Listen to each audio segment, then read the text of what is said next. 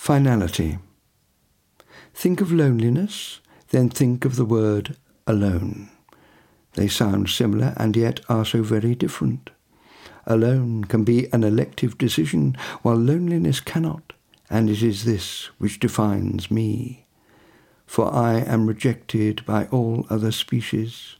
I am a forgotten fragment of the past, and my precarious presence on this planet unacknowledged by man.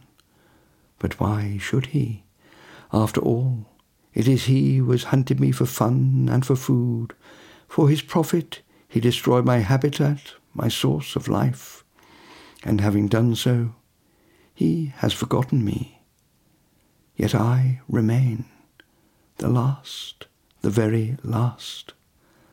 I am not alone by choice, and I search in vain to replicate my race. But my race is run, my gene pool is drained dry, and I am extinct.